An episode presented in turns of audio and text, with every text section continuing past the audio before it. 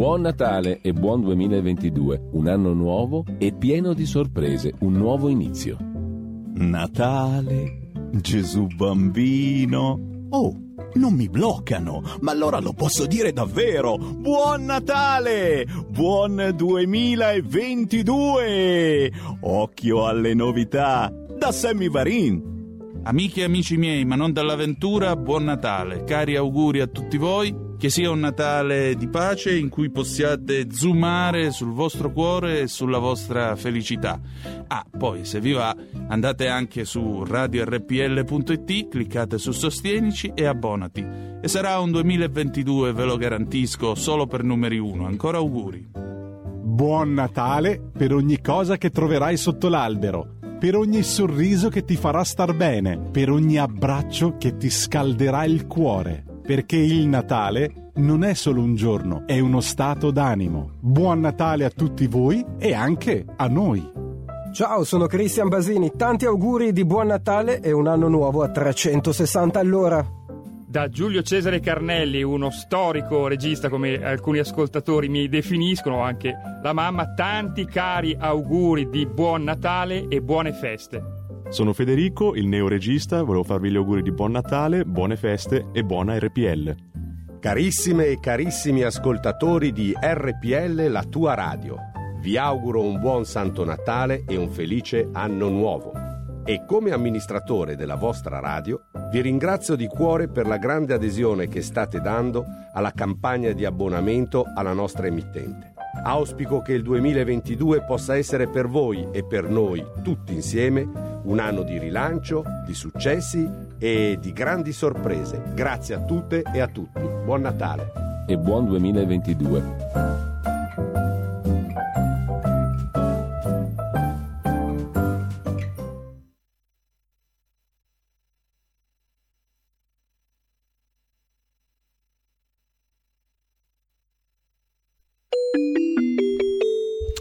Serve una presentazione speciale per queste promozioni in questi giorni di, eh, in cui ci auguriamo buon Natale e soprattutto serene feste, ma anche buon anno nuovo, che sia un 2022 veramente speciale. E come renderlo speciale? Con i prodotti del nostro amico Alberto Acerbis. Dalla redazione di RPL, caro Alberto, tanti auguri di serenità. Grazie. Grazie, siete molto gentili. No, sono io che ringrazio a voi, faccio gli auguri a voi perché voi fate da ponte, fate da tramite. Adesso io non stavo contando quanti anni è che, che insomma, ci sentiamo, sento i nostri, non, non, voglio chiamarli clienti, neanche ascoltatori, compagni di viaggio. Ed è un percorso bello, lungo, speriamo che duri ancora per tanto tempo. Noi faremo sempre di tutto per far sì che questo continui.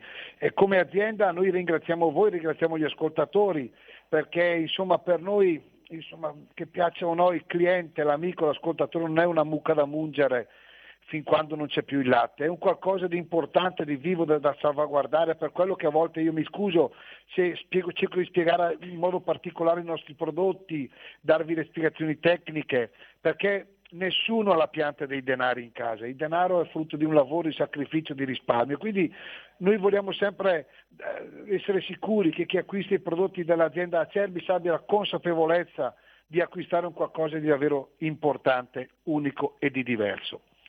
Io mh, voglio chiudere mh, così ricordandovi quello che è l'ultimo nato della nostra azienda, il depurativo dei due frati questo ringrazio chiaramente chi lo formula per noi, i professionisti assoluti, un operativo, un integratore alimentare a base di erbe, estratti vegetali, che serve per pulire, per disintossicare tutte le parti pigre del nostro organismo, partire delle, dalla bile, del fegato, cistifera, vescica, contiene il tarassa col cardo, il crisantello, la fumaria, la bardana, il carciofo, sono piante importanti. Questo prodotto si prende la mattina, stomaco vuoto, un cucchiaio di minestra in un bicchiere d'acqua, lo si beve, e basta. E questo qua giorno dopo giorno va a pulire, veramente a drenare. Vi dico subito l'offerta, fin quando ce la faccio, e ricordo che io chi l'ha ordinato ce l'ha in, questi, in questo giorno ormai che rimane, il resto, il resto non ce la facciamo. Se lo volete, cari amici, per dopo le feste, che lì sarà un momento importante, si è mangiato tanto, una bevutina in più, un brindisino che non fa mai male e quindi dal 7 di gennaio è disponibile a 25 euro. 25 euro il trattamento è praticamente un trattamento di un mese. A casa vostra il trasporto voi non lo pagate, il depurativo dei due frati ed depura veramente in maniera molto, importante, molto importante verso tutti gli apparati emuntori, contribuendo all'eliminazione de, dei liquidi in eccesso, disintos- disintossica l'organismo per un benessere generale. Ricordo cosa contiene il tarassaco, che è una radice, il cardo mariano, il crisantello in foglie, la fumaria, la parte aerea della fumaria, la bardana in foglie, il carciofo. No, non abbiamo nulla contro la medicina convenzionale, amici, anzi non ci fosse quella, probabilmente noi non saremmo qua a raccontarci la lava alle fave e dire qualche stupidaggine. Guai, quello che vi dice il medico si deve fare, però oggi i medici sono avanti e vi dicono ascolta va bene, tu fai la cura, però magari prova anche delle erbe, sono loro stessi che lo consigliano, l'integrazione molto importante, qua state tranquilli. Il numero per ordinare il depurativo dei due frati per, dopo il 7 di gennaio è questo, 030 68 40 408. Chiamate adesso e prenotatelo. A voi tutti, alle vostre famiglie, a chi sta peggio di me, che ahimè ce ne sono davvero tanti, in auguri di un bel Natale, di un buon Natale. Per tutti nasce un bambino. E adesso i dis, mai crescere che calà davvero è meglio crescere che calare. Auguri a tutti e voi, ricordate quello che diceva Madre Teresa di Calcutta. Non bisogna aver paura del temporale, ma imparare a danzare sotto la pioggia. Vi voglio bene, buone feste. Ciao Gnari, sa senton.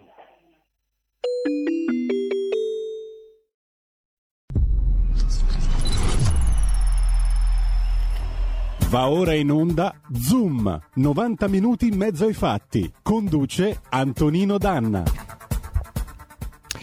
Radio RPL, diamo subito la linea ad Antonino Danna, io ricordo solo il numero per parlare con lui e con i suoi ospiti 02 66 20 35 29 oppure via Whatsapp 346 642 7756. Ben trovato Antonino.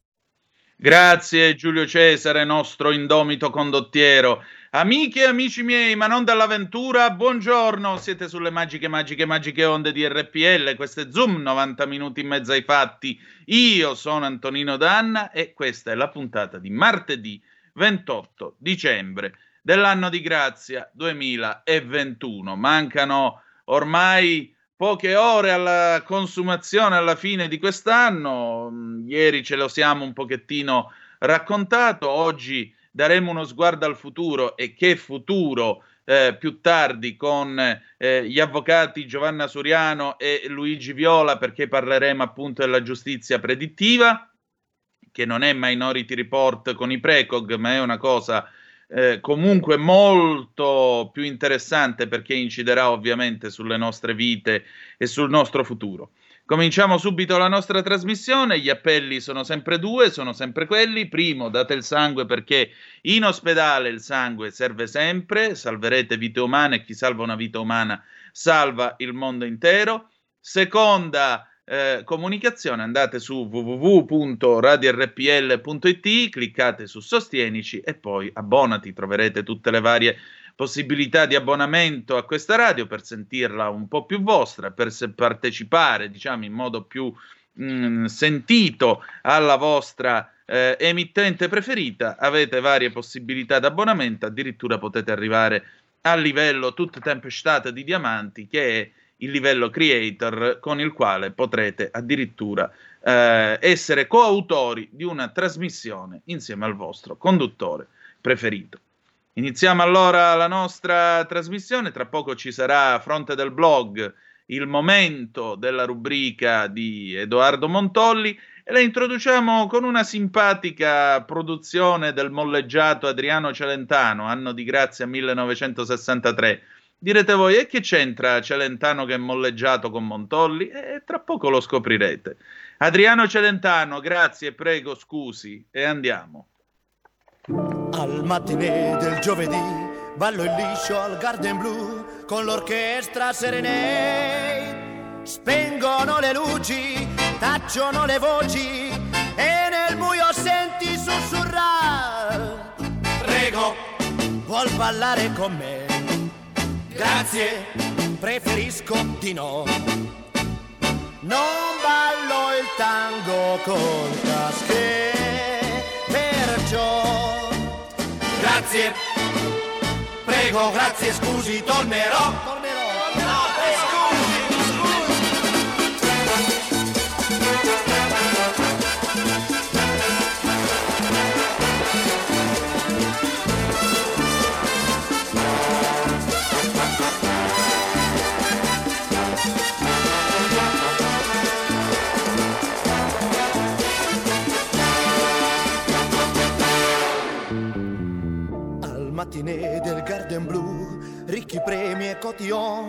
fascia d'oro per la Miss. Spengono le luci, tacciono le voci e nel buio senti sussurrare.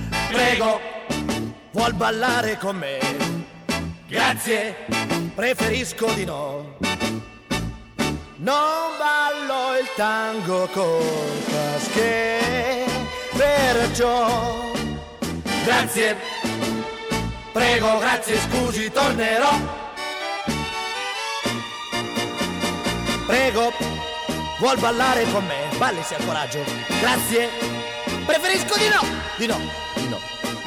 Non ballo il tango col casché, perciò Grazie, prego, grazie, scusi, tornerò.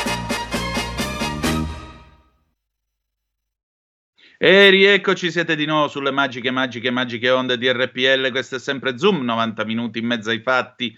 Antonino Danna al microfono con voi. Prima però di passare a Edoardo Montolli, una promessa e una promessa. A proposito, spero che vi sia piaciuto ieri sera per l'Apocalypse Now, la parodia appunto di Apocalypse Now che è il Colossal eh, al posto di aria fritta realizzato apposta per voi per chiudere quest'anno in bellezza. L'anno prossimo faremo il padrino ovviamente di Francis Ford Coppola. Naturalmente c'era avanzata eh, Parramu Dialetto che ieri non abbiamo potuto mandare, abbiamo avuto però il nostro Walter che essendo campione di Calabrese Estremo ha recitato la frase appunto che è valsa a Pasquale Diano Marina, la vittoria del campionato mondiale di Catanzaro 2012, la tata di Totti è tutta tette, sei stato fenomenale Walter. E allora, visto che arriva direttamente da aria fritta, signore e signori, la coscienza critica del programma Maratresa la New I con Parramu Dialetto. E andiamo. RPL presenta Parramu Dialetto, corso di calabrese intensivo con Maratresa alla New I.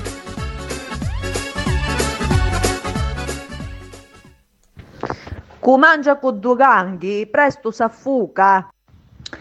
Buongiorno e buon Natale. Da noi in Calabria si parte con la mangiata del 24 e si finisce eh, il 6-7 di gennaio, dipende. Quindi ancora stiamo a mangiarci i primi. E, e perciò mi sembra doveroso eh, fare un proverbio in tema. Cu mangia cu du ganghi, presto s'affuca.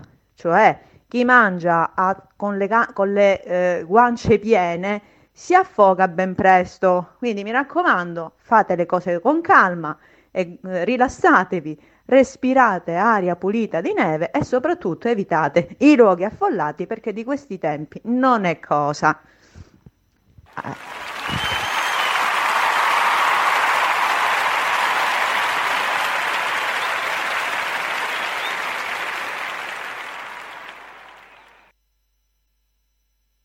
Ganghi presto s'affuga, chi mangia ai quattro palmenti, si direbbe in italiano, in tutta fretta e con ingordigia, finisce per affogarsi. Morale che dovrebbe essere sempre utile non soltanto nel periodo degli interminabili banchetti di fine anno. Platone, a dire il vero, raccontò un banchetto siciliota durato addirittura 90 giorni, quindi a stare a tavola dal 24 dicembre all'Epifania in fondo è una cosuzza da niente. Allora, passiamo adesso al momento con Edoardo Montolli. Perché abbiamo messo il molleggiato? Perché sentite un po' qua, ehm, Celentano parlava di ricchi premi e cotillon, che era anche uno dei claim dell'altra domenica di Renzo Arbore, spettacoli nazionali ed esteri, ricchi premi e cotillon. Bene, Capodanno, ricchi tamponi e Omicron. Permettete, abbiamo storpiato la metrica proprio per mantenere la rima. Perché? Che cosa scrive Edoardo Montolli sul suo momento di cronaca vera stamattina in edicola? Avevano assicurato che tutto sarebbe andato bene. In effetti nessuno può lamentarsi, nel senso che se lo fa viene subito accusato di essere un complottista e un Novax. Va talmente bene che siamo ridotti a dover rateizzare le bollette di luce e gas per i mostruosi aumenti in arrivo. E il prossimo anno, con questi espertoni al potere affiancati dagli influencer di nuova generazione, i virologi della TV, andrà anche meglio. Già dal primo giorno, a Capodanno, l'isola di Capri, ad esempio, è sostanzialmente chiusa, con gli hotel che hanno abbassato la saracinesca. Il governatore della Campania Vincenzo De Luca, le cui provocazioni non fanno più ridere nemmeno quando le pronuncia Crozza, vieta le feste in piazza. E già che c'è, pure feste di laurea, scolastiche e di compleanno nei locali al chiuso. Mascherine all'aperto in varie regioni, ma anche in molte grandi città per iniziativa dei sindaci, con accessi controllati e divieti di vendere bevande in vetro per evitare assembramenti fuori dai locali e respiriamo questo clima da Corea del Nord con la quasi totalità della popolazione vaccinata. Ma andrà tutto benissimo, anche meglio. Secondo Coldiretti, per dirne una, solo 3 milioni e mezzo di persone hanno deciso di trascorrere il Natale, l'ultimo dell'anno, fuori casa. I ristoranti, in bilico sulla zona gialla, con rischio di riduzione di capienza del 50%, non sanno esattamente come muoversi. Stando ai dati di Demoscopica, qualcosa come 8 milioni di italiani hanno cancellato le prenotazioni per le vacanze. Su Facebook Daniele Capezzone mostra la foto di un vagone del treno vuoto. Di solito ogni anno in queste giornate c'è una valanga di viaggiatori ovunque. Ecco invece il mio treno di oggi, andata e ritorno, stessa scena spettrale. Roma, Firenze, Bologna, Padova, Mestre e adesso Mestre, Padova, Bologna, Firenze, Roma aspetto il prossimo che ci parlerà di ripresa e di boom economico. Nelle città d'arte i turisti stranieri non esistono più, i musei si stanno impolverando. Testimonianze dirette ne abbiamo dai cinema, con cinque giovanissimi entrati in un noto multisala. La biglietteria era perfino chiusa e i biglietti li hanno fatti al bar dopo scrupoloso controllo della certificazione verde. Dentro il deserto dei tartari. Per invitarli a tornare hanno regalato loro un album delle figurine e decine di pacchetti di figurine. Un pupazzetto, un abbonamento con 5 ingressi gratuiti, altrettanti biglietti a metà prezzo. Cose mai viste. Come farà a reggere questa industria altri tre mesi così? Non si sa. Ma gli scienziati che ci governano hanno avanzato perfino l'ipotesi di tamponare i vaccinati per un super super Green Pass che vanno a cinema, teatro, stadio, discoteche, stadi. Ma chi è il fenomeno che si fa un tampone a pagamento per andare al cinema? E poi, perché tamponarsi dopo aver sentito le parole del ministro Renato Brunetta? Le ricordate? A settembre, nell'annunciare il Green Pass per lavorare, gongolava soddisfatto. Qual è la logica geniale del Green Pass? Non ti vaccini? E allora ti fai i tamponi. I tamponi sono un costo psichico Fatevi infilare dentro al naso fino al cervello i cotton fioc lunghi. Ecco, è un costo psichico e un costo monetario. 50 euro due volte, 60 euro più il costo organizzativo. Ecco, se li faccia lui allora i tamponi per andare al cinema o allo stadio, lasciando che i cotton fioc lunghi gli arrivino fino al cervello. Lo paghi lui, il costo psichico, monetario e organizzativo. Noi non lo faremo di certo. Solo che poi, è evidente, i cinema chiudono, come chiuderanno gli stadi, le discoteche, i teatri. È evidente a noi e non può non esserlo a chi tira le file dell'emergenza. Non sappiamo se questa linea del tampone ai vaccinati passerà adesso o più avanti, ma noi ve l'avevamo annunciato mesi fa. Ancora ad agosto, mentre tutti esaltavano il vaccino come unica salvezza, scrivevano che una volta chiamata al lab l'intera popolazione o quasi, avrebbero chiesto il tampone anche agli inoculati, perché non è più chiaro dove stiamo andando. L'emergenza è iniziata quando a Bergamo moriva un contagiato su quattro. Ora ci stanno portando a vaccinare bimbi piccolissimi, la cui probabilità di morire di Covid è inferiore a quella di prendere un asteroide in testa. L'EMA ha addirittura approvato un nuovo vaccino, Novavax, come vi avevamo anticipato la scorsa estate, che giurano essere efficacissimo. Ma sulle vecchie varianti, peccato che oggi ce ne sia una nuova Omicron perché il virus è stato più veloce. E presi forse dal panico, loro signori vogliono così accelerare per ritrovare nuovi composti, spingere sulla terza dose e non escludere la quarta, dato che Omicron è contagiosissima. Solo che il 19 dicembre, in Gran Bretagna, dove è già molto diffusa, questa variante aveva colpito 37.101 persone. I morti erano 12. L'agenzia Agi ha titolato La Gran Bretagna conta già 12 morti per Omicron. Ma come già 12 morti? 12 morti su 37.101 contagi costituiscono lo 0,032% degli ammalati, una percentuale ridicola se si considera che l'influenza stagionale ne uccide poco meno dello 0,1% ogni anno. Auguri a tutti. Ecco, questo è l'intervento del nostro Edoardo Montolli su eh, Cronaca Vera che è stamattina in edicola, la sua rubrica vi ricordo si intitola Momento.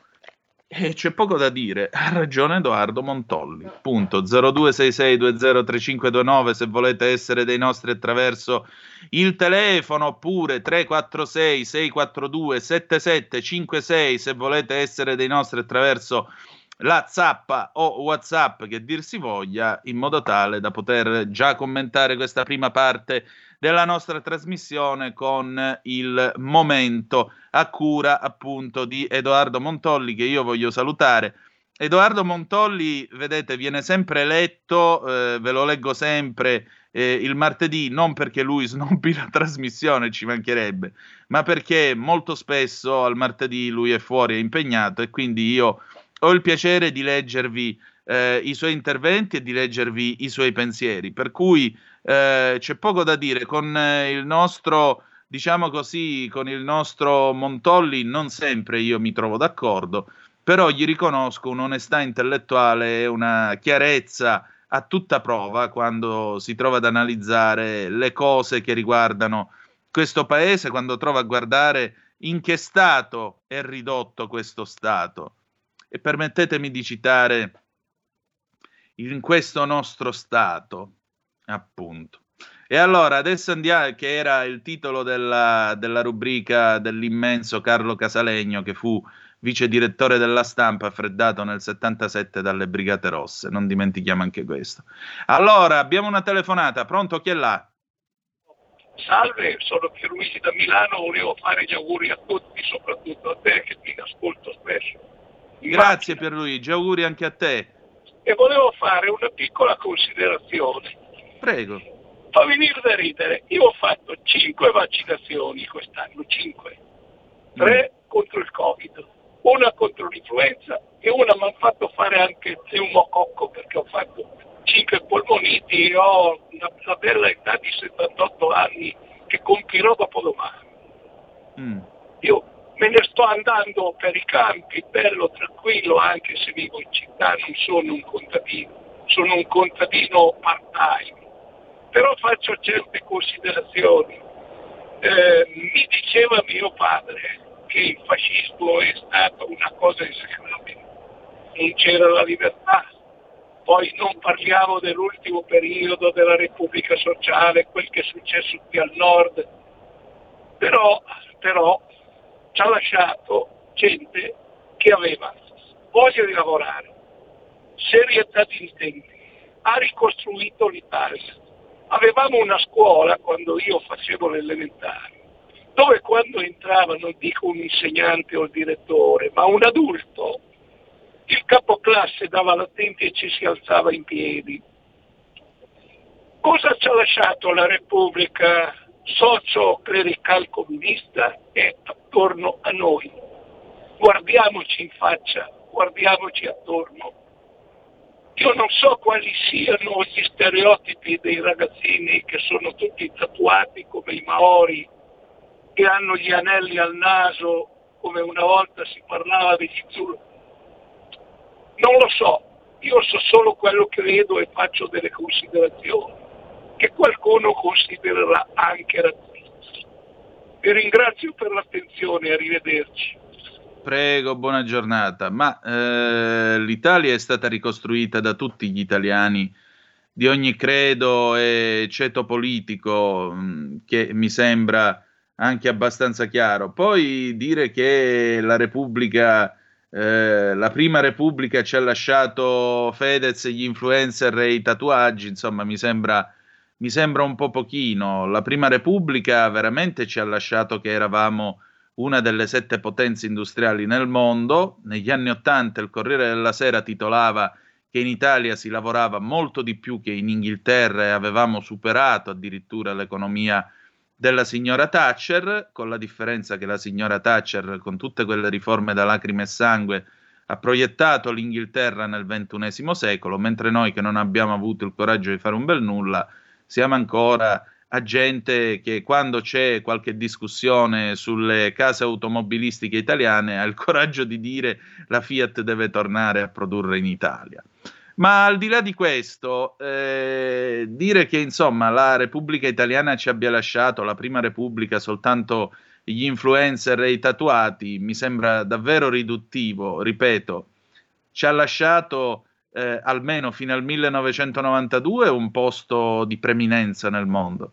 Eravamo un paese comunque che, la cui economia andava forte, eravamo un paese eh, che bene o male l'Italian style degli anni Ottanta era comunque seguito, i nostri ambasciatori erano i grandi stilisti del tempo. Ve li siete scordati, Versace, Armani, tutti i nomi eh, Gucci, tutti quanti, tutti i grandi Enrico Cover, i grandi nomi della moda italiana degli anni Ottanta. Eravamo un paese eh, che dettava legge nello stile, che dettava legge anche nella tecnologia, perché comunque stavamo costruendo eh, veramente un'Italia più veloce, un'Italia più moderna. Eh, c'era l'idea di collegare il paese con la fibra ottica che abbiamo realizzato 30 anni dopo, eccetera, eccetera, eccetera, eccetera. C'era un'idea di futuro ridurre l'Italia di allora, che è stata poi chiusa nel cappio di mani pulite ed è diventato che erano tutti ladri a prescindere, ridurla ai tatuaggi e Fedez, francamente mi sembra fare torto alla grandezza di questo paese che nel bene e nel male è stato costruito da tutti gli italiani, tutti, nessuno escluso.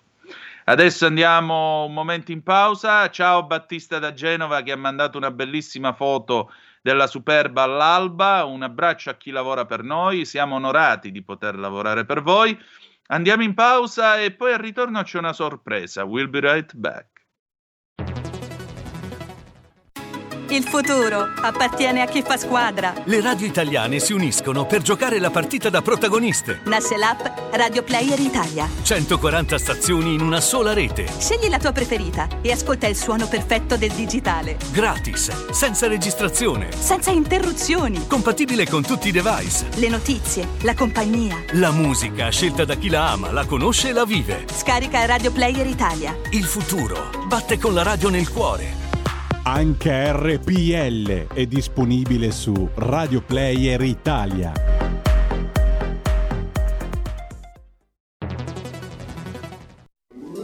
Stai ascoltando RPL. La tua voce libera, senza filtri né censura. La tua radio. Sì, sì, sì, sì, sì, sì, ammoniamoci. Le feste sono più belle se ti ammoni RPL. Sì, sì, sì, sì, sì, ammoniamoci. Esci dal pensiero unico, su dai sostienici. Con soli 8 euro al mese sei editore, mentre con 40 diventi creatore. Già puoi intervenire, puoi dire il tuo sentire, sia telefonando che mandando un bel WhatsApp. Sì, sì, sì, sì, sì, ammoniamoci. Le feste sono più belle se ti ammoni RPL. Sì, sì, sì, sì, sì, sì, ammoniamoci. Esci dal pensiero unico, su dai sostienici.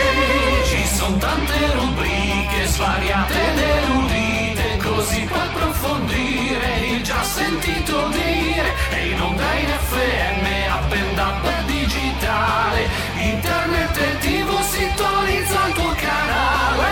Sì, sì, sì, sì, sì, sì, abboniamoci, le feste son più belle se ti abboni a RPL. Sì, sì, sì, sì, sì, sì, abboniamoci, esci dal pensiero unico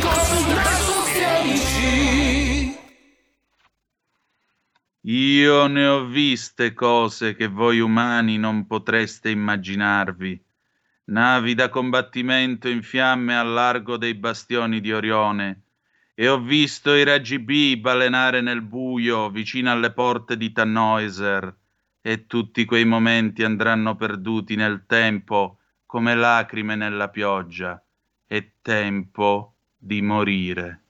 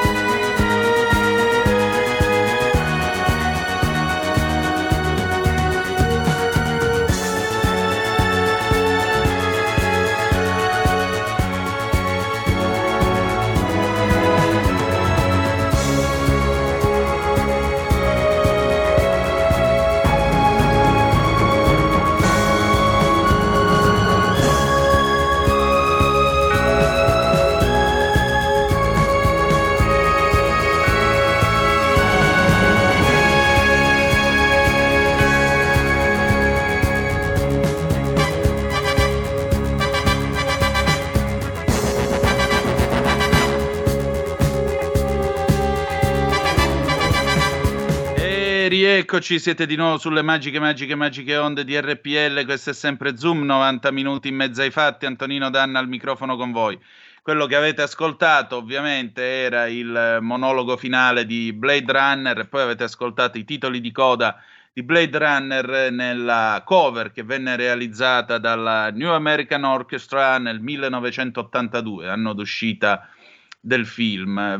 Poi, questo pezzo poi è stato usato, lo trovate su YouTube nel video di presentazione dell'Alfa 75 a Balocco, nel, nell'85 all'Alfa Romeo, ci sono Patrese e Civer che corrono con questa 75 quadrifoglio verde rossa 75 V6 eh, sulla pista di Balocco. Ecco, se volete avere un'idea di che, di che cosa fosse l'Italia degli anni Ottanta, guardate questa macchina rossa che corre su questa pista e capirete quale fosse lo spirito di quegli anni. Ma detto ciò, perché questo pezzo? Perché Blade Runner? Mm, perché, diciamo così, eh, c'è qualcosa che cambierà le nostre vite. Non ci renderà certo dei replicanti, ma avrà influenza sulle decisioni che riguardano la nostra esistenza, soprattutto che riguardano il diritto. Non stiamo citando un altro film eh, futurista, futuribile, fantascientifico come ad esempio Minority Report, dove ci sono questi precog eh, a mollo nell'acqua che mh, profetizzano, eh, prevedono i, i, reati commessi da ognuno di noi automaticamente eh, viene erogata la sentenza preventiva e tu vieni arrestato solo per aver pensato di ammazzare qualcuno. No, non stiamo parlando di questo, stiamo parlando di giustizia predittiva, cioè il mondo dell'informatica e il mondo degli algoritmi applicato al eh, sistema giuridico che ogni giorno riguarda milioni di italiani e riguarda l'esito dei loro processi. Attraverso questo sistema informatico è possibile prevedere o comunque seguire che cosa? L'evoluzione stessa del processo e di conseguenza il proprio risultato finale. E allora ho il piacere di presentarvi gli ospiti di oggi del nostro faccia a faccia. Abbiamo con noi Giovanna Suriano, calabrese di Palmi in provincia di Reggio Calabria, avvocato, past president della Fondazione AIGA Tommaso Buccerelli, che si occupa della formazione dei giovani avvocati, l'AIGA appunto è l'associazione che li riunisce, ha coordinato il corso sulla giurimetria proposto da AIGA Sicura ai suoi iscritti qualche giorno fa e se è pronto anche lui abbiamo anche l'altro nostro ospite che è l'inventore di, questa, mh, di questo tipo appunto di tecnologia, la giurimetria. E quindi vi presento il professor Luigi Viola, 43 anni, pugliese di Bari, avvocato, direttore scientifico della Scuola di Diritto Avanzata e della rivista La Nuova Procedura Civile, direttore scientifico del Master di primo livello in giurimetria presso l'Università Pegaso di Napoli, già docente di diritto processuale civile all'Università I Campus, ha anche insegnato all'Università del Salento e infine a quella di eh, Camerino. È già stato direttore eh, scientifico di Altalex Massimario e autore di circa 200 contributi di rilevanza nazionale e internazionale pubblicati con i principali editori. Ha scritto diverse voci addirittura per l'enciclopedia Treccani, tra cui quella di giustizia predittiva. E in più ha pubblicato due volumi, uno di questi si intitola mh, ultimamente, ha pubblicato due volumi, Interpretazione della legge con modelli matematici, tradotto in inglese e tedesco, presentato a Londra alla Church House di Westminster. Eh, Giulio Cesare mi dicono che il professor Viola sta aspettando la chiamata, quindi telefonagli pure, va bene? Nel frattempo, eh, bene, Avvocato a, Suriano, buongiorno. Adesso lo richiamo. Sì, Avvocato Suriano, buongiorno, benvenuto a Zoom. Buongiorno, grazie ad Antonino Danna e ad RPL. Buongiorno. Prego, allora, eh, avvocato, io parto da un ricordo personale. Una ventina d'anni fa ho avuto modo di conoscere il presidente emerito della Repubblica, Luigi Scalfaro, e lui raccontava il suo esordio in magistratura e diceva io eh, ho sempre avuto questo terrore, cioè il fatto che il giudice fosse disconnesso dall'umanità che si deve applicare nell'applicazione della legge, perché se così non fosse basterebbe avere una macchina nella quale tu metti i dati del reato, giri una manovella e hai la sentenza finale. Quindi la giustizia predittiva porta a questo? Ma diciamo che la questione è veramente molto complessa, soprattutto se vista dall'ottica dei giuristi e soprattutto da, dell'avvocato, mi sia consentito, anche perché eh, per gli avvocati eh, il diritto sicuramente è quanto di più affascinante possa esistere con eh, il suo studio, le sue interpretazioni eh, e la sua applicazione chiaramente a tutela dei cittadini, che deve trovare chiaramente poi l'altro protagonista nella dinamica processuale che certamente è il giudice. Quindi i meccanismi devono svolgersi nella maniera più rigorosa e a tutela diciamo, di quelli che sono proprio i diritti che si vogliono affermare e che si vogliono quindi tutelare. Eh, è chiaro che pensare che il giudice possa essere eh, governato da meccanismi che non sono o perlomeno non sembrano controllabili può avere un impatto anche eh, di un certo timore no? su chi ci ascolta, su quella che è la, la società in generale, sui cittadini però questo dato oggi va calato sicuramente in quella che è la realtà appunto professionale e la realtà diciamo che vivono i giuristi, la realtà anche del processo. Eh, è vero come è vero che ci troviamo di fronte, questo lo dico appunto da avvocato che segue queste dinamiche politiche di formazione professionale eh, che ci riguardano, ci troviamo di fronte ad un eh, momento di crisi che persiste eh, a causa della pandemia. Eh, il um, rapporto delle confprofessioni del 2021 ha evidenziato un numero drammatico, la chiusura di 38.000 attività di quelli che sono appunto oh, i liberi professionisti eh, e quindi diciamo anche l'avvocatura. E allora come andare avanti? Come no, non eh, affrontare questi cambiamenti che sono appunto insiti in un mondo oggi che ci vede fare i conti no? con l'intelligenza artificiale, inutile dirlo, oh, bisogna affrontarli con competenza e con spirito di iniziativa. E devo dire che proprio in questo momento storico e anche da un po' di tempo, grazie al, all'illustre professionista che eh, Antonino ha descritto brillantemente, cioè l'avvocato professor Luigi Viola, siamo riusciti a mettere in campo delle, dei meccanismi e grazie alla sua professionalità con cui i giuristi possono apprendere delle competenze innovative e utili e soprattutto vitali, forse anche in una prospettiva non solo presente ma futura, per lo sviluppo del proprio modello professionale e la propria sopravvivenza, anche per poter andare a proporre diciamo, delle tutele processuali che siano realmente efficaci, perché la ricetta è proprio questa, anche per non avere timore di questo argomento che stiamo trattando, avere professionalità, mm. avere una alta formazione, un'alta competenza. Ecco, avvocato, intanto il professor Viola ci ha raggiunto, io lo saluto, noi ci siamo conosciuti tanto tempo fa in una galassia lontana quando ci occupavamo di mediazione e conciliazione tutte e due, io per Italia Oggi, lei come protagonista sul campo, sono contento di averla qua oggi con noi.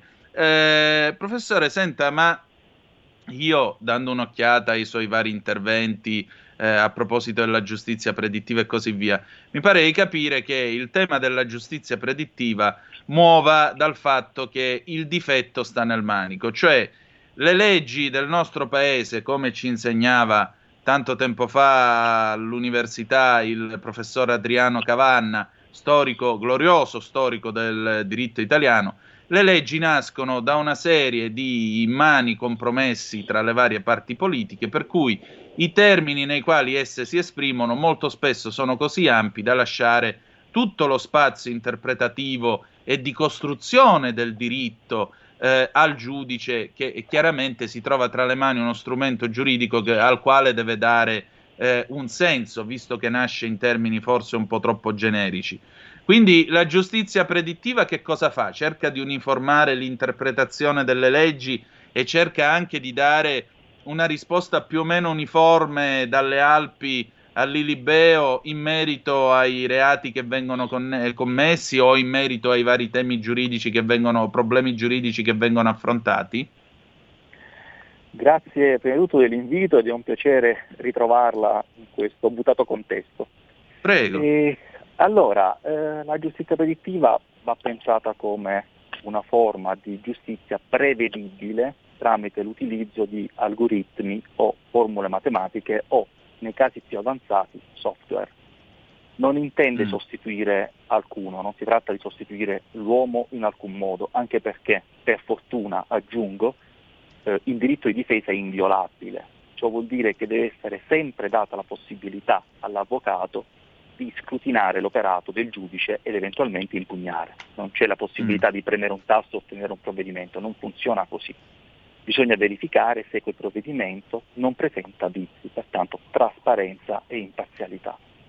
Eh, l'obiettivo è chiaramente quello di rendere eh, il diritto più trasparente eh, e più uguale dal nord al sud, riducendo le disuguaglianze oggi presenti in materia eh, di applicazioni diversificate della giurisprudenza.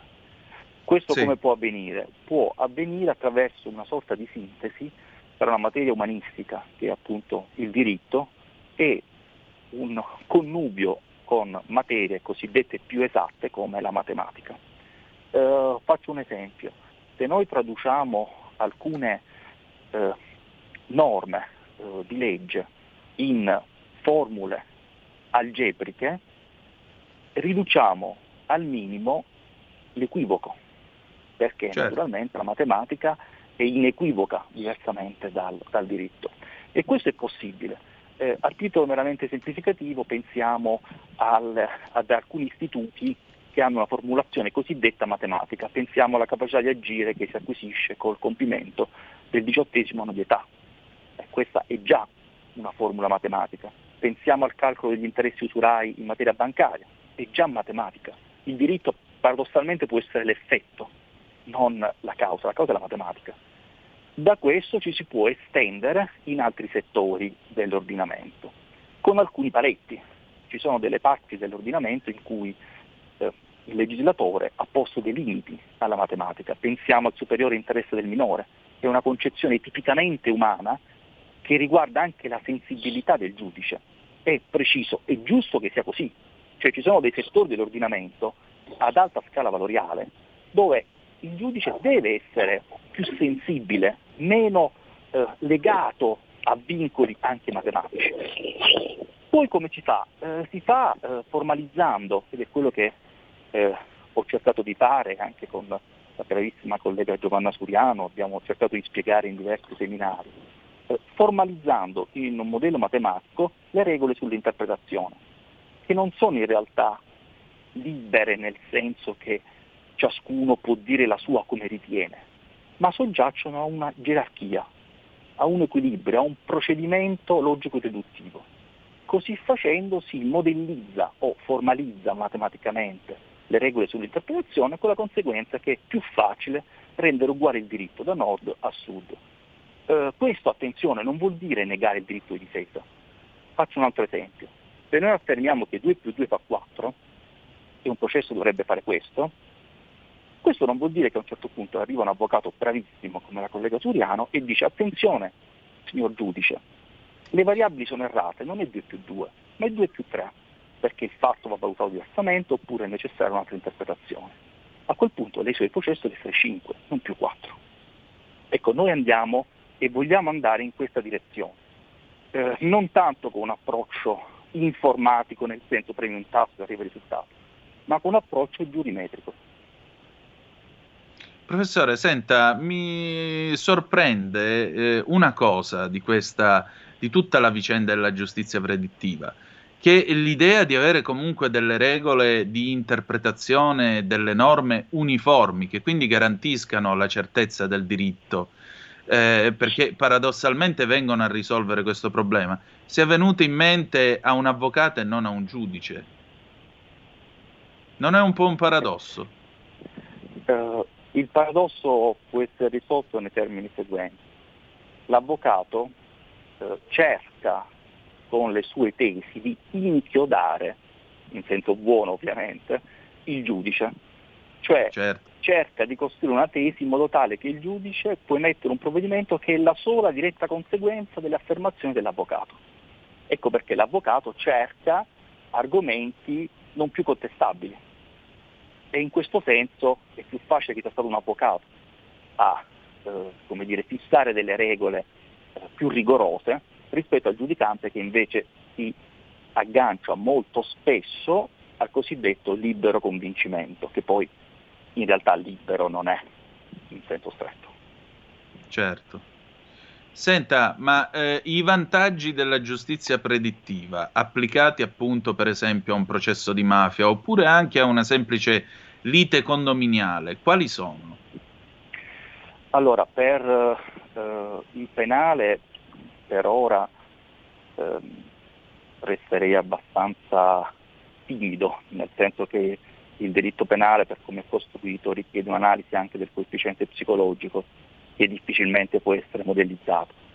Restando al diritto civile, eh, nelle questioni condominiali può divenire eh, di più agevole previsione il possibile esito di, un, eh, di, un, di una contestazione, di una eh, potenziale lite condominiale. E questo in concreto cosa vuol dire? Vuol dire che le parti possono, le parti dei condomini nel caso di specie, possono essere maggiormente spinte a trovare un accordo, che transazione o mediazione o negoziazione assistita. Perché? Ed è questo quello che abbiamo cercato anche di dimostrare eh, nei volumi pubblicati, che ora sono fortunatamente best seller, che tanto più è prevedibile l'esito di un processo, tanto più si può trovare un accordo, perché con la prevedibilità della sentenza abbiamo una piattaforma sulla quale discutere, altrimenti ognuno resta irrigidamente arroccato nelle sue posizioni. Certo.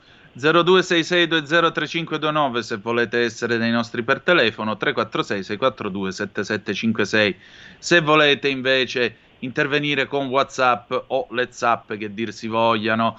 Ehm, in altre parole, mi pare di capire che comunque con questo sistema si attua anche una deflazione, cioè si riduce il carico di processi sul penale. Però mi sembra di capire, questa è una domanda che io pongo a entrambi, ma un po' di più all'avvocato Suriano. Eh, mi sembra di capire, insomma, che la figura dell'avvocato non è più quel personaggio che un tempo, permettetemi la banalità, ti vendeva la causa, ma eh, più che altro diventa un vero e proprio consulente, cioè sta cambiando la natura della professione forense, o sbaglio?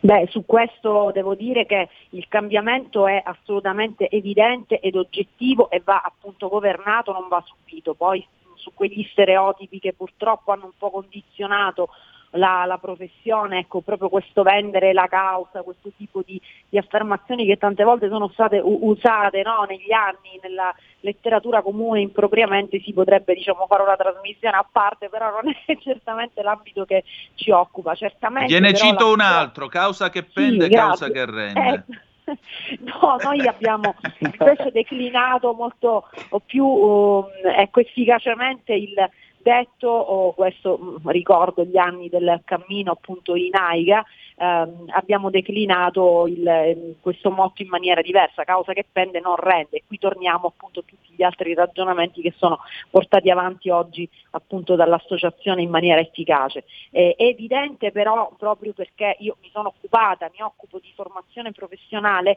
e che la figura dell'avvocato e la professione sta cambiando, che ci troviamo di fronte ad una sfida professionale del presente e del futuro che come dicevo affrontata sempre nel rispetto del diritto di difesa e del contraddittorio nel processo in maniera efficace, in maniera qualificata, in maniera nuova. Oggi abbiamo appunto questa nuova frontiera della matematica che è applicata al diritto. Allora cerchiamo di insistere anche su questa strada come su tante altre che ci portano proprio ad evolvere la nostra professione, a renderla più consona al contesto attuale che è fatto di tecnologia, è fatto appunto di competenza, ma è fatto soprattutto di tecnologia. Quindi su questo non dobbiamo farci più trovare impreparati. Con Luigi Viola appunto abbiamo svolto questi percorsi virtuosi eh, con partner assolutamente di eccellenza e, e speriamo di poter continuare questa uh, attività proprio a beneficio dei, dei giuristi tutti e anche eh, con il contributo di RPL, perché no?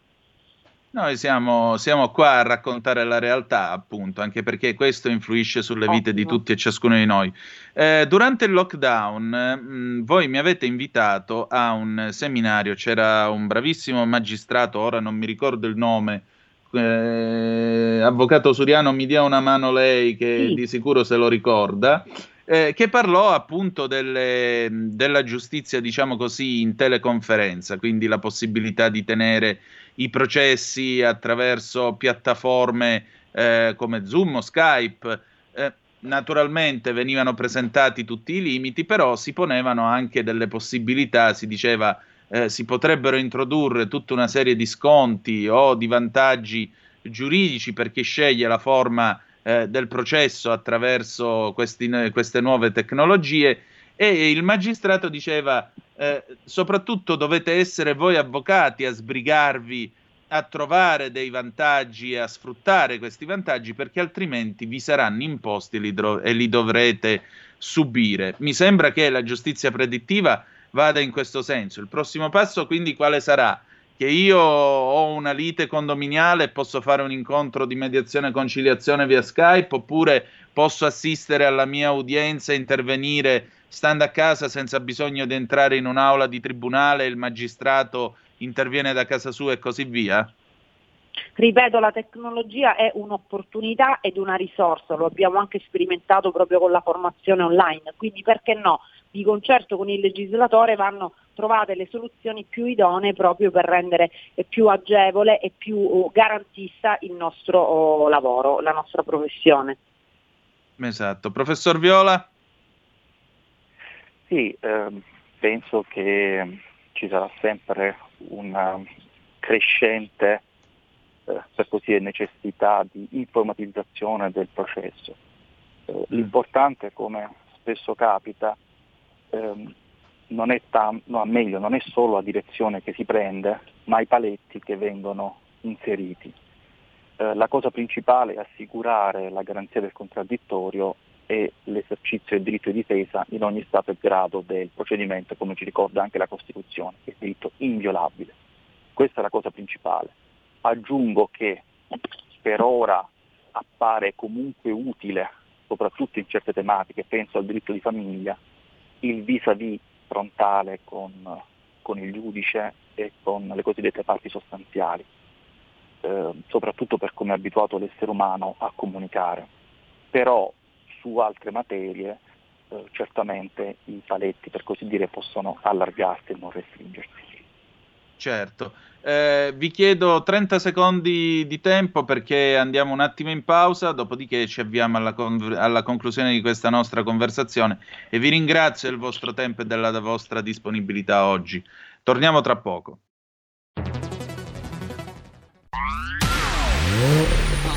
Auto nuova fiammante col suono nuovo DAP Plus che si sente a tuono La provi e senti subito com'è che va DAP Plus la tua radio migliorerà Digital Radio, il suono perfetto. DAB Plus. Anche RPL, la tua radio, è in Digital Radio. Porta con te ovunque RPL la tua radio. Scarica l'applicazione per smartphone o tablet dal tuo store o dal sito radiorpl.it. Cosa aspetti? E la linea torna ad Antonino Danna. Grazie, siete di nuovo sulle magiche, magiche, magiche onde di RPL. Questo è sempre Zoom, 90 minuti in mezzo ai fatti. Antonino Danna al microfono con voi per questa puntata con due graditi ospiti. Abbiamo con noi l'avvocato Giovanna Suriano, past president della Fondazione Tommaso Bucciarelli dell'AIGA, l'Associazione dei Giovani Avvocati Italiani, e il professor Luigi Viola che eh, oltre a essere ovviamente anche avvocato è ehm, diciamo così l'uomo della giurimetria e della cosiddetta giustizia predittiva. Chiedo a entrambi, esistono già dei casi di applicazione appunto della giustizia predittiva e quali sono stati i risultati? Um, Giovanna, prego. No, no, su questo credo che eh, eh, l'avvocato Viola potrebbe essere molto più preciso. Io mi limito ad una battuta finale, ecco, che è fondamentale e ringrazio ancora per questo focus, fare conoscere questi temi per renderli davvero meno, oh, come dire, astrusi, meno complicati per la creazione di una vera e propria opera di cultura giuridica e sociale. Quindi io lascio Certo. le conclusioni ecco, veramente al- a quello che è il protagonista di questi temi che veramente devono essere conosciuti e devono essere eh, resi mh, eh, eh, alla portata di, quelli che sono i giuristi soprattutto, ma eh, devono essere compresi. Quindi da- davvero vi ringrazio. Grazie a lei. Allora, avvocato eh, professor Viola, mi dica. E ci sono già dei progetti eh, in Italia che iniziano a dare i primi risultati. E sono partiti sia a livello istituzionale, e mi riferisco alla Corte di Appello di Brescia, eh, di, di Bari, eh, di Venezia, da ultimo anche la Scuola Superiore Sant'Anna insieme al Tribunale di Genova, che hanno realizzato dei software che iniziano a basarsi su intelligenza artificiale ai fini della previsione delle possibili sentenze. In questo caso Certo. l'approccio utilizzato è su base statistica si guardano i precedenti, si cerca di capire in rapporto ai precedenti come potrebbe in futuro giudicare il giudice a parità di caso. Eh, in altri paesi eh, sono stati fatti dei test, penso alla Francia e agli Stati Uniti, e mediamente sono state centrate le possibili sentenze a misura che va dal 75% all'85%.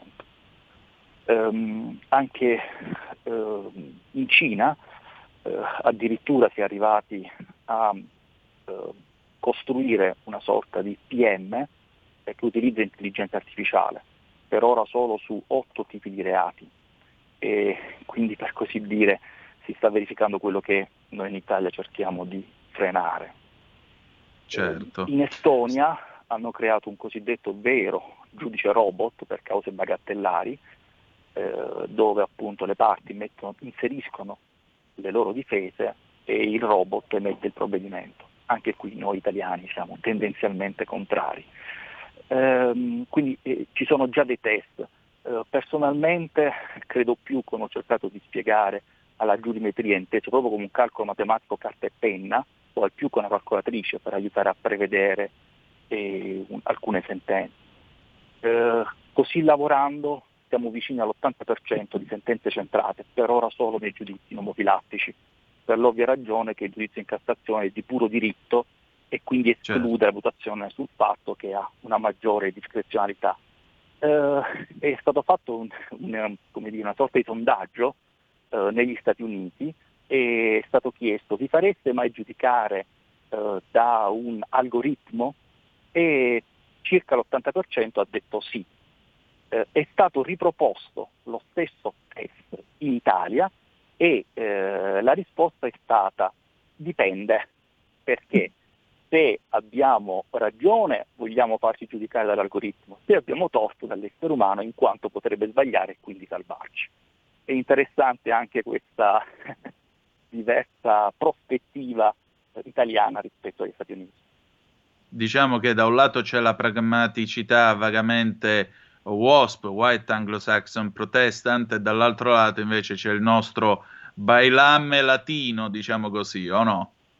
È vero, confermo, e che però è, come dire, è, è un segnale anche della creatività italiana sicuro. Ma eh, oltre alla giustizia predittiva, secondo voi non sarebbe il caso di pensare anche a una riforma della giustizia in grado di snellire il carico che c'è sul processo civile? Perché appunto al tempo in cui noi ci siamo conosciuti in quella galassia lontana e sono passati già quasi dieci anni e a me pare veramente un'epoca un'era geologica fa, caro professore, cioè le grandi speranze erano da tutti noi riposte nell'idea che con la mediazione conciliazione, incontrandosi presso un soggetto terzo, poi ci furono tutta una serie di, di deviazioni dallo spirito originario della cosa che, vabbè, lasciamo perdere, ma eh, l'idea era incontriamoci da un soggetto terzo, risolviamo la cosa tra di noi nel giro di pochi giorni,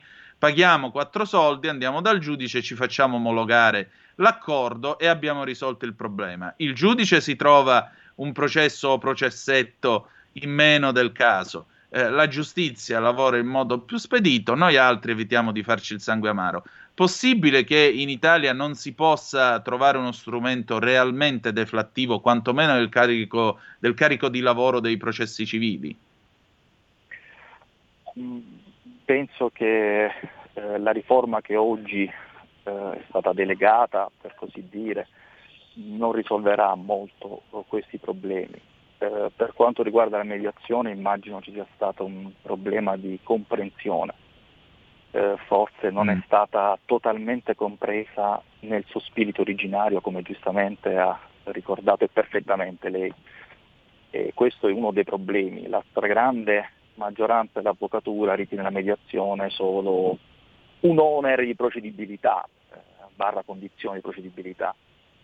C'è qualcosa che deve essere fatta senza studiare un possibile accordo, lo stesso dica per il mediatore, eh, va anche fatta un'analisi critica. È sempre più raro trovare eh, organismi e mediatori che diano davvero un contributo aggiuntivo rispetto a quello già fatto dagli avvocati.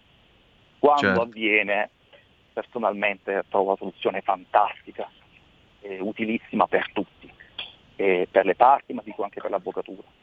Però ecco, è, è raro, forse anche lì bisognerebbe migliorare la, la formazione dei, dei mediatori, ma ripeto, nel senso proprio di studiare la singola questione, la singola eh, problematica, perché lo strumento penso che ancora non ha dato migliori risultati. Certo. Eh, che cosa farete domani? E con questo concludiamo nostro, la nostra conversazione. Beh, domani sicuramente è una ulteriore opportunità che abbiamo per continuare ad esportare questi modelli appunto virtuosi, secondo noi, di formazione e di competenza e sicuramente sono dei appunto temi che ci fanno capire come la strada, mi riaggancio al discorso di poco fa, è lunga, veniamo da un problema del sistema giustizia che certamente è, è risalente e che oggi va affrontato con il contributo sicuramente imprescindibile dell'avvocatura, cosa che forse è un po' mancato diciamo, nelle diverse fasi storiche, per arrivare a mh, delle riforme che siano realmente strutturate e, e siano strutturali e siano diciamo, sostenibili, ma soprattutto in un momento come quello attuale che ci impone di fare i conti con tutte le variabili e con delle regole che forse ancora devono essere eh, scritte compiutamente. Quindi non perderemo certamente la ulteriore occasione che che abbiamo e che ci porterà anche l'anno nuovo di continuare su questa strada comunque della formazione e della competenza. Professor Viola. Eh, anch'io continuerò a, a lavorare affinché la legge sia davvero uguale per tutti, rispettando il dato oggettivo che non tutti i cittadini sono uguali.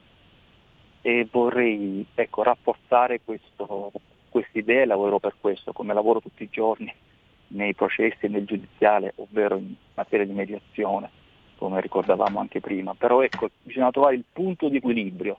Siamo tutti uguali di fronte alla legge, ma noi tutti non siamo uguali, perché ciascuno ha la sua specificità. Bisogna trovare il, il punto di equilibrio perfetto e lavoro in questa direzione. Benissimo, grazie a entrambi per il vostro tempo e per il vostro impegno Grazie su questo fronte, non solo. Grazie a voi, è stato un piacere rivedere, ah, più che rivederla, riascoltarla. E vabbè, ma ora tanto ora può ecco. rivederci anche col canale Facebook e YouTube, quindi non c'è problema. Grazie, auguri di buon anno a entrambi. Grazie, auguri, alla prossima. Grazie, Auguroni, buona auguroni.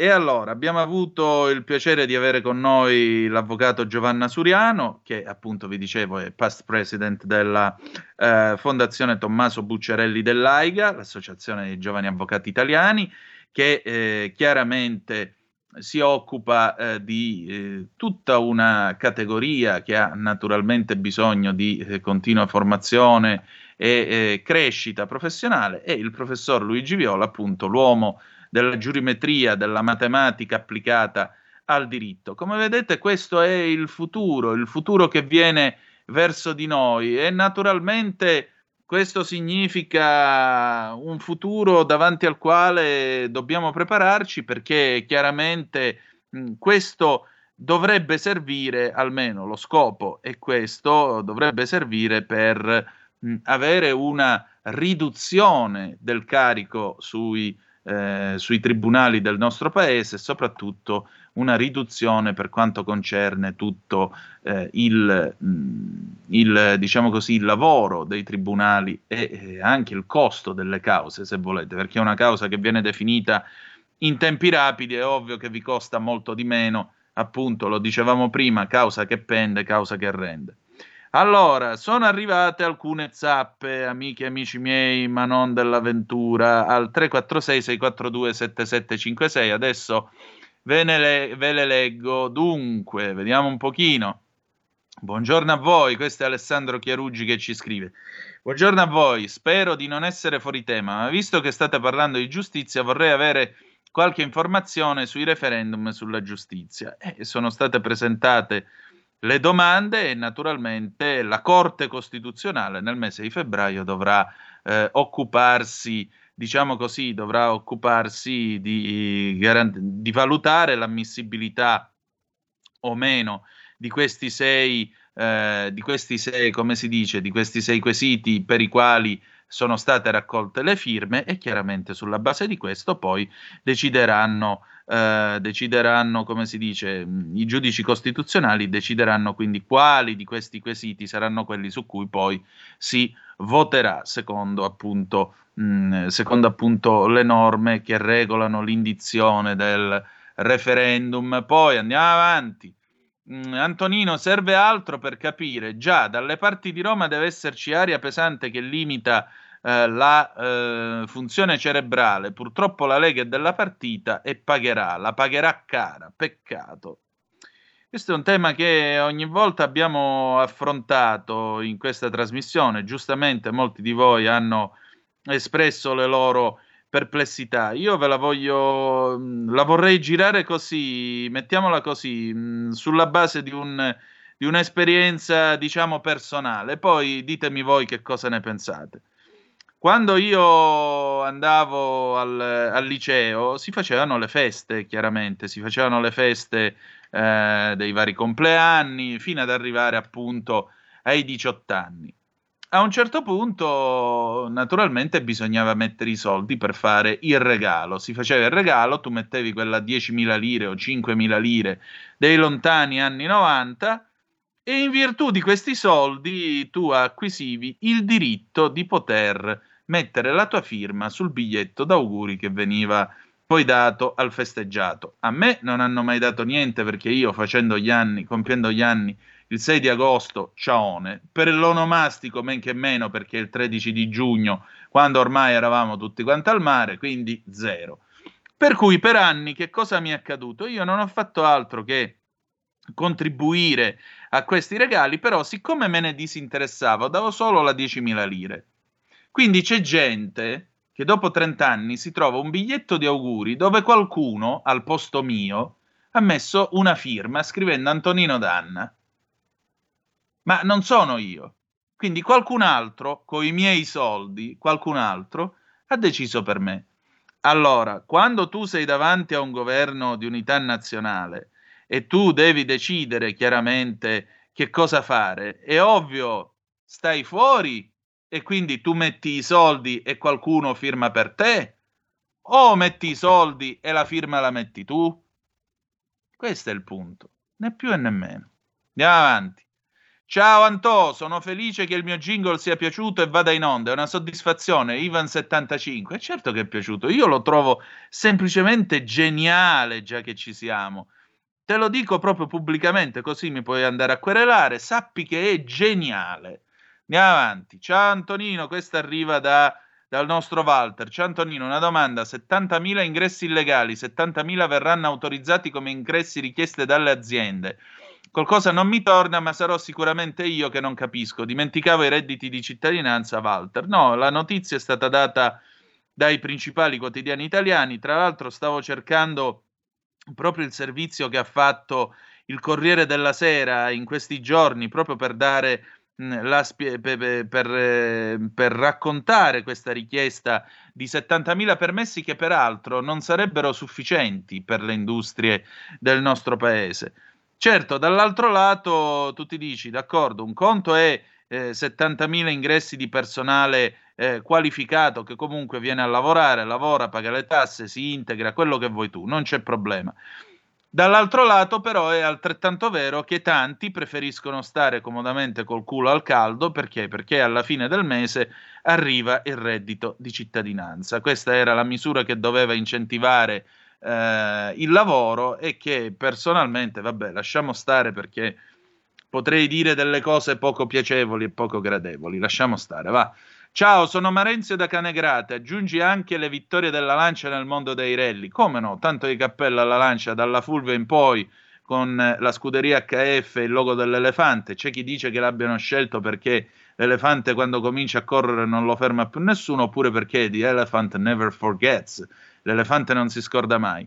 Infine, vi ringrazio, ma considero la giurimetria e la giustizia predittiva come la, crediz- la creazione di un mostro che come tale non può essere controllato perché sfugge dal suo creatore. Memento da Roma. Beh, se per questo allora torniamo a quello che diceva il professor Cavanna, buonanima, il diritto è un prodotto dell'uomo per l'uomo che però una volta nato sopravvive all'uomo. Pensa che il nostro codice civile e mi limito solo a quello, è del 1942, si è fatta una guerra mondiale, repu- un passaggio da una monarchia a una repubblica, tutte le mutazioni della società italiana nel suo costume con la riforma del diritto di famiglia del 75, tutto l'aggiornamento societario, tutti i tipi eh, di direttive che sono arrivate dall'Europa, eccetera, eccetera, eppure dopo 80 anni, l'anno prossimo saranno 80 anni di servizio, i suoi 2969 articoli sono preceduti dalla firma di Vittorio Emanuele, re e imperatore eh, d'Etiopia e d'Albania e dal eh, ministro segretario di Stato, nonché eh, presidente del Consiglio, Benito Mussolini. Quindi eh, pensa tu come il diritto sopravviva anche all'uomo. Abbiamo due telefonate. Lisetta, pronto? Lisetta è muta. Manzoni, pronto? Eh, sono qua, sono qua. Oh, Dunque, immenso, allora, sono- buongiorno. Eh, sì, illuminato. Senti, eh, la prima è una richiesta. Dai. La prossima trasmissione del garage dell'artista, Mm. fai un bel servizio sull'autodetta. Ci lavoreremo, ci lavoreremo anche perché ci sarà una sorpresa che vi annuncerò a No, Io breve. ho, proposto, io ho proposto per anni in Consiglio Comunale a Milano di avere una strada dedicata all'ingegnere Carlo Chiti. Visto Mm. che hanno dedicato strade a, a- a un diverso mondo di, di- come si chiama, di costruttori, tranne Carlo Chiti, che è uno che ha dato brutto alla Faro punto. La seconda richiesta, no, la seconda è una domanda, eh, questa qui è la stupidata della giornata. eh. Tu quando esordisci nella trasmissione e dici io sono Antonino Danna, allora io ti ricordo che io era la vacca di Giove. era la vacca di Giove. Si trasformava in mucca, Giove si trasformava in toro, faceva le corne a Era e andava a fecondare Ivo. E poi dopo c'è tutta la storia che va avanti. E questa è la cosa che mi fa ridere. E io sono Antonino Danna. Esatto, c'è una mucca, sai. Ciao Antonino. Brrrr. Ecco, questa è la risposta. Eh, abbiamo un'altra telefonata, poi c'è un vocale da, Gio- da Giovanni Marassi da Savona, quindi tra poco la diamo, lo diamo. Altra telefonata, pronto chi è là? Eh, pronto, buongiorno Antonino, sono Alessandro Bologna. Weila, buondì. Buongiorno Antonino. Allora, volevo fare un così di- dire una cosa. Eh, quando si parla degli anni Ottanta e di ciò che c'è stato di positivo, dobbiamo anche ricordare che si veniva e si è vissuto un periodo di strategia della tensione, eh, con bombe, con morti, con feriti, eh, nell'80 la strage alla stazione di Bologna e eh, nell'ultima, nell'84, il rapido 904 eh, a San Benedetto Val di Sambro. Quindi eh, voglio dire, gli anni 80 sono stati un'occasione per riprendersi la vita. Eh, le persone erano stufe di questa tensione, di questa paura, di vivere nella paura. Io mi ricordo Bologna con le serrande abbassate, io ero un bambino ma me lo ricordo, Bologna in centro con tutto chiuso e quindi anche noi dobbiamo avere la voglia di eh, mettere il naso fuori, di riaffacciarci alla vita e di chiedere una gestione della società diversa dal tutti chiusi, tutti tappati in casa. Quindi dobbiamo noi riprenderci la nostra vita e avere voglia di, di- di- di investire sul futuro con gioia. E dopo questa ti saluto e ti ascolto per radio. Allora, eh, io ti ringrazio perché lo trovo un augurio bellissimo. Gli anni tra il 1969 e il 1984 sono stati probabilmente tra i più duri vissuti da questo paese, soprattutto nelle grandi città, perché chiaramente in quel tempo abbiamo avuto ferimenti, bombe, è cominciato tutto il 12 dicembre del 69 con Piazza Fontana, ma già era stato preceduto eh, quell'estate dalle bombe sui treni e prima ancora nel 66 con l'esordio del terrorismo altoatesino che facevano gli attentati ai tralicci e all'alta tensione, addirittura i Pooh fecero, l'ho raccontato una volta, un pezzo che si chiama Brennero 66 dedicato appunto a questi attentati e divenne uno dei famosi dischi rossi, erano i dischi sui quali la RAI, la censura della RAI metteva boll- un bollino rosso e c'era scritto non deve andare in onda. Un altro di questi dischi rossi era Dio è morto di Guccini, che invece veniva mandato a tutta birra dalla Radio Vaticana nel 1968. Questo per dire in che mondo siamo vissuti. Gli anni Ottanta sì, furono la restaurazione, furono il riflusso, perché comunque negli anni 70, gli anni 70 furono la rabbia, furono eh, la fine, furono la disillusione da quel sogno di un mondo diverso che doveva nascere negli anni 60. Furono un tempo di prova, furono un tempo di piombo certamente, ma la gente era a colori, la gente aveva bisogno di leggerezza, questo si capì.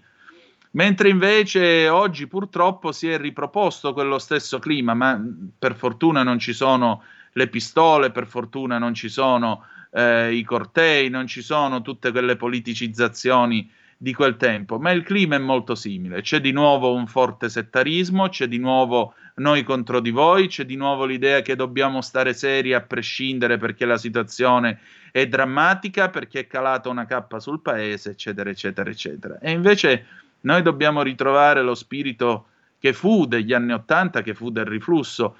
Furono anni anche volgari e trash per certe cose, per carità, non è che stiamo dicendo che siano stati chissà che cosa, ma rispetto a quest'epoca così, così buia e così sfigata, francamente, un po' di colore e un po' di sapore di quell'Italia che era un'Italia con una visione di futuro stratosferica, specialmente rispetto a questa, ci vorrebbe. Andiamo col vocale e poi chiudiamo la puntata. Pronti? Dai, vai Giulio Cesare.